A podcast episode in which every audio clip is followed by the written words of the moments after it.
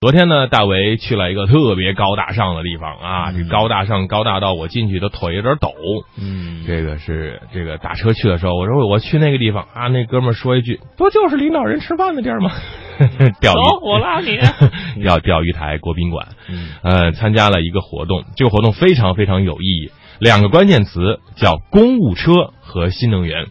转型融合第二届公务车论坛活动呢，在北京钓鱼台国宾馆举行了。新能源汽车发展与公车改革同步推进，迸发的机遇是非常多的。与会的与会嘉宾呢，就公车改革后的公务出行、新能源汽车地方普及等问题深入的探讨。有几位嘉宾说到的话，我觉得应该分享给大家。嗯，我们来看看都有谁说话了啊？嗯交通部运输啊、交通运输部的新闻发言人徐成光认为了，坚持以绿色发展为引领，以优化交通运输能源的消费结构为核心。新能源车的推广应用，给交通运输领域发展带来了革命性变化。新能源车的普及和使用，可以说改变了社会公众出行和货物运输的方式，促进了汽车产业、物流产业的转型升级，有利于培育新的经济增长点。嗯，虽然说的是比较概念性的东西，但是，呃，有些情况还是让我们觉得，在新能源领域，特别是在物流产业，在这个巨大的大物流条件下，路上跑的车如果都变成了电动车，那么你想，呃，过路费会减，能源消耗会减，而且车辆的消耗也会减，购置税也会减。对，但是有个问题就是充电，这就是大家在讨论的话题。北京市科委双新处处长许新超，这个处长呢，许处长啊、整篇的演讲都是脱稿的。他说呢，纯电动车很好的通过技术驱动来实现供给侧改革，有需求，比如说北京现在你买纯电动车是不需要去摇号的啊，配给这个牌照。呃，通过各方面资源的释放，通过技术创新提供另外一种选择。在这样的情况下，车型的丰富，车的性能也逐步的提高，车品牌在增加，车本身的性价比在提升，这就是市场的优化。从原来的低端的国产的、呃短续航里程，到现在特斯拉和宝马的 i 三也加入到了这个新能源车的目录，大家的选择也更多。到明年，今年基本上是两百公里起步，到明到今年下半年，明年是两百五十公里起步，到最后可能是三百到五百公里起步。这个对于很多人来说是一个突破点。嗯，因为我们看到，其实现在的这个技术方面已经是，呃，已经达到了这样一个新能源使用的这样一个区间了，但是很难从高往上普及。比如说嗯我们以前的节目当中谈到的一些海绵的电池，嗯呃，充大概是一分钟时间能够跑将近一百公里，这样一个里程出来。如果假如有一天我们充一分钟能够行驶啊六百公里到八百公里，那么我想还使用这个纯啊、这个传统的传统燃油车呢，我我估计就会很少了啊。嗯如果价格能够再低一点，我觉得买的人也就会更多。其实，嗯无论是中央的国家机关积极推动试点运行的这个分时租赁方式，还是说是汽车企业、充电运营企业、汽车租赁这个服务商等多方提供的这样一个智慧城市的发展模式，嗯其实都是在催生一种用户体验，而且要提供多价值链的这样一个共享新能源的推广方式。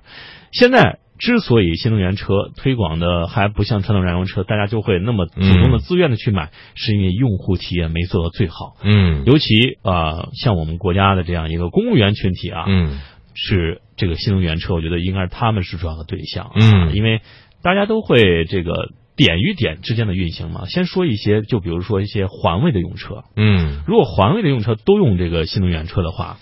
当然，比亚迪最近造了这个环卫用车，呃是在我们的比如说上次呃阅兵的时候。阅兵之前啊，很多比亚迪的大车嗯，在整个长安街上行驶过去。我觉得那个时候让我们看到一种趋势，嗯也希望更多的这样一个这种固定点位的用车能够用上新能源车。嗯，公共用车、公务用车，呃，说到公共用车呢，包括这个新能源的这个清洁车呀。啊，这个电车呀、公交系统啊，这些都是可以的。那么，公务员群体其实当时讨论的有一个话题，是我们要求公务员去买新能源车，还是说公务员群体主动要求去买车？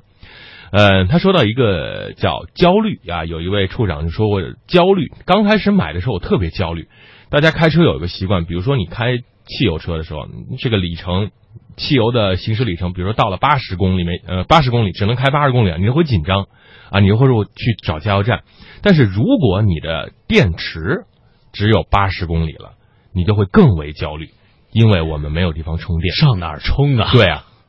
充电的问题很难解决。嗯，呃，在这个座谈会上，有一位这个企业家，这位企业家，嗯，他一直在做这个高端的平台。这个平台高到什么程度呢？全国所有的高铁每隔两公里就有它的一个电器方面的保障。你想，全国有多少公里的铁路啊？嗯，所以他现在也在做这个民用的这个充电的系统，车辆的系统。他提出了一个产品，我觉得非常好，叫无桩充电。我们想象的充电都是，哎，在这个停车位最后有个桩，啊，这个桩特别占地儿，万一倒车倒不好还能给怼了，是吧？这不是我们节目以前提倡的吗？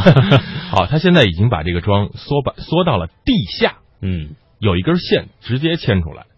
插上车三秒钟之后开始直接充电，而且它是用智能充电，它充电同时把你车辆所有的信息已经传到了云平台。如果你车辆有问题，马上就会有人跟你联系来修车。所以呢，这是个充电运营平台、管理平台、OTO 销售平台、注册平台、售后服务平台、电商平台、金融支付平台。你的充电数据越大，平台架构，他举了个例子，是五倍淘宝的数据量。嗯，但我不知道这个数据有多准，但是我们可以想象，未来一台手机、一根充电线就可以把车的问题全部。解决了，嗯，的确，我们中国是最大的这样一个汽车啊产销用市场，嗯，那在这样一个市场的数据可谓是的的确确最庞大的，而且这种数据啊，因为昨天去一个这个新啊这个新媒体的这样一个数据的这样一个论坛当中啊，有一个人谈到了，他说，呃。他这个软件是所有的有七十五万个 A P P 软件都在用他的软件。他说他建立一个数据的这样一个分销平台，嗯，就是说他可以把这个数据啊啊整合了之后，分析了之后再卖给，他是交易所，相当于这样一个。所以你想，如果说是全球的车企都来中国市场买大家的这样一个用车数据的话，嗯。那我想，就是将会推动这个更多的这个车企做这个人性化的操控啊，服务啊，将会更加的受益于我们的普通民众。嗯，嗯，在昨天论坛上，还有一个大家天天都在用的一个公司就是滴滴，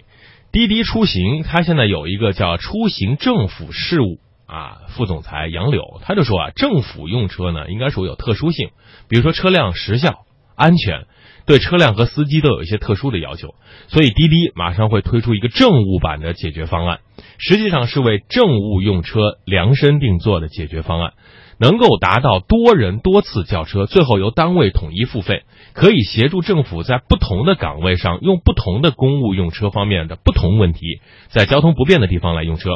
他就表示呢，滴滴就说呀，这是要盘活闲置时间段，避免车辆浪费。他们。最大的优势是车辆调度优势和车辆管理的优势，他们能够把政府的公务用车和新能源车两者通过这个平台去结合起来，最后做到可持续发展和共荣。其实无论是新能源车还是公务的车辆的新能源的使用，